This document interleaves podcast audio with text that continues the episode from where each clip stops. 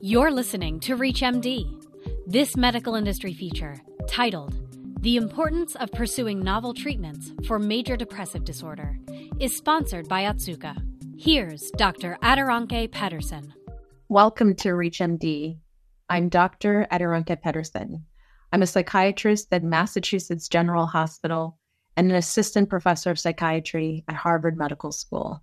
Today, I'll be discussing why it's so important that we continue seeking out new ways to manage major depressive disorder, or MDD for short. For a little bit of background, major depressive disorder is a mental health condition that affects millions of Americans. And for the past several decades, treatment has consisted mainly of antidepressant therapy and psychotherapy. However, the outcomes patients experience leave much to be desired.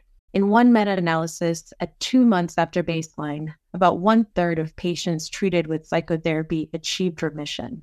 In another analysis of almost 18,000 adults, an estimated 44% of participants who self reported being on at least one antidepressant for a minimum of three months reported remission.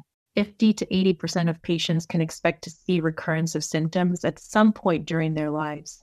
And those treated with pharmacotherapy experience not only suboptimal efficacy, but also adverse effects. For patients with moderate or severe major depressive disorder, the mainstay of treatment is antidepressant therapy in tandem with psychotherapy. But there are many potential barriers to accessing treatment, including cost and uneven geographic distribution and shortages of mental health care clinicians. There are also several disparities in care that often affect patients in underserved racial and ethnic groups and those of lower socioeconomic status, as well as the LGBTQIA plus community.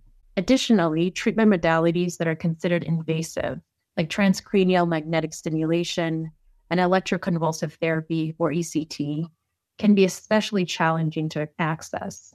For example, ECT involves general anesthesia, which requires an escort for the patient after treatment. Beyond all that, it's important to remember that major depressive disorder is comprised of different patient subtypes, distinguished by their symptom clusters, biomarkers, and neurocognitive changes. And at the present time, we're not always able to differentiate between those subtypes and provide targeted therapy.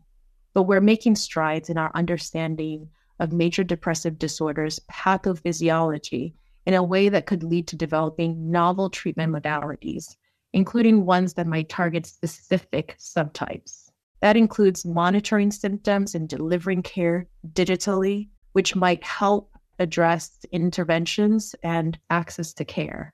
So it's a very exciting time for those of us who treat patients with major depressive disorder. Through discovery and innovation, we may be able to better tackle many of the long-standing unmet needs that our patients with this disorder face. This program was sponsored by Otsuka. If you missed any part of this discussion, visit Industry Features on ReachMD.com, where you can be part of the knowledge.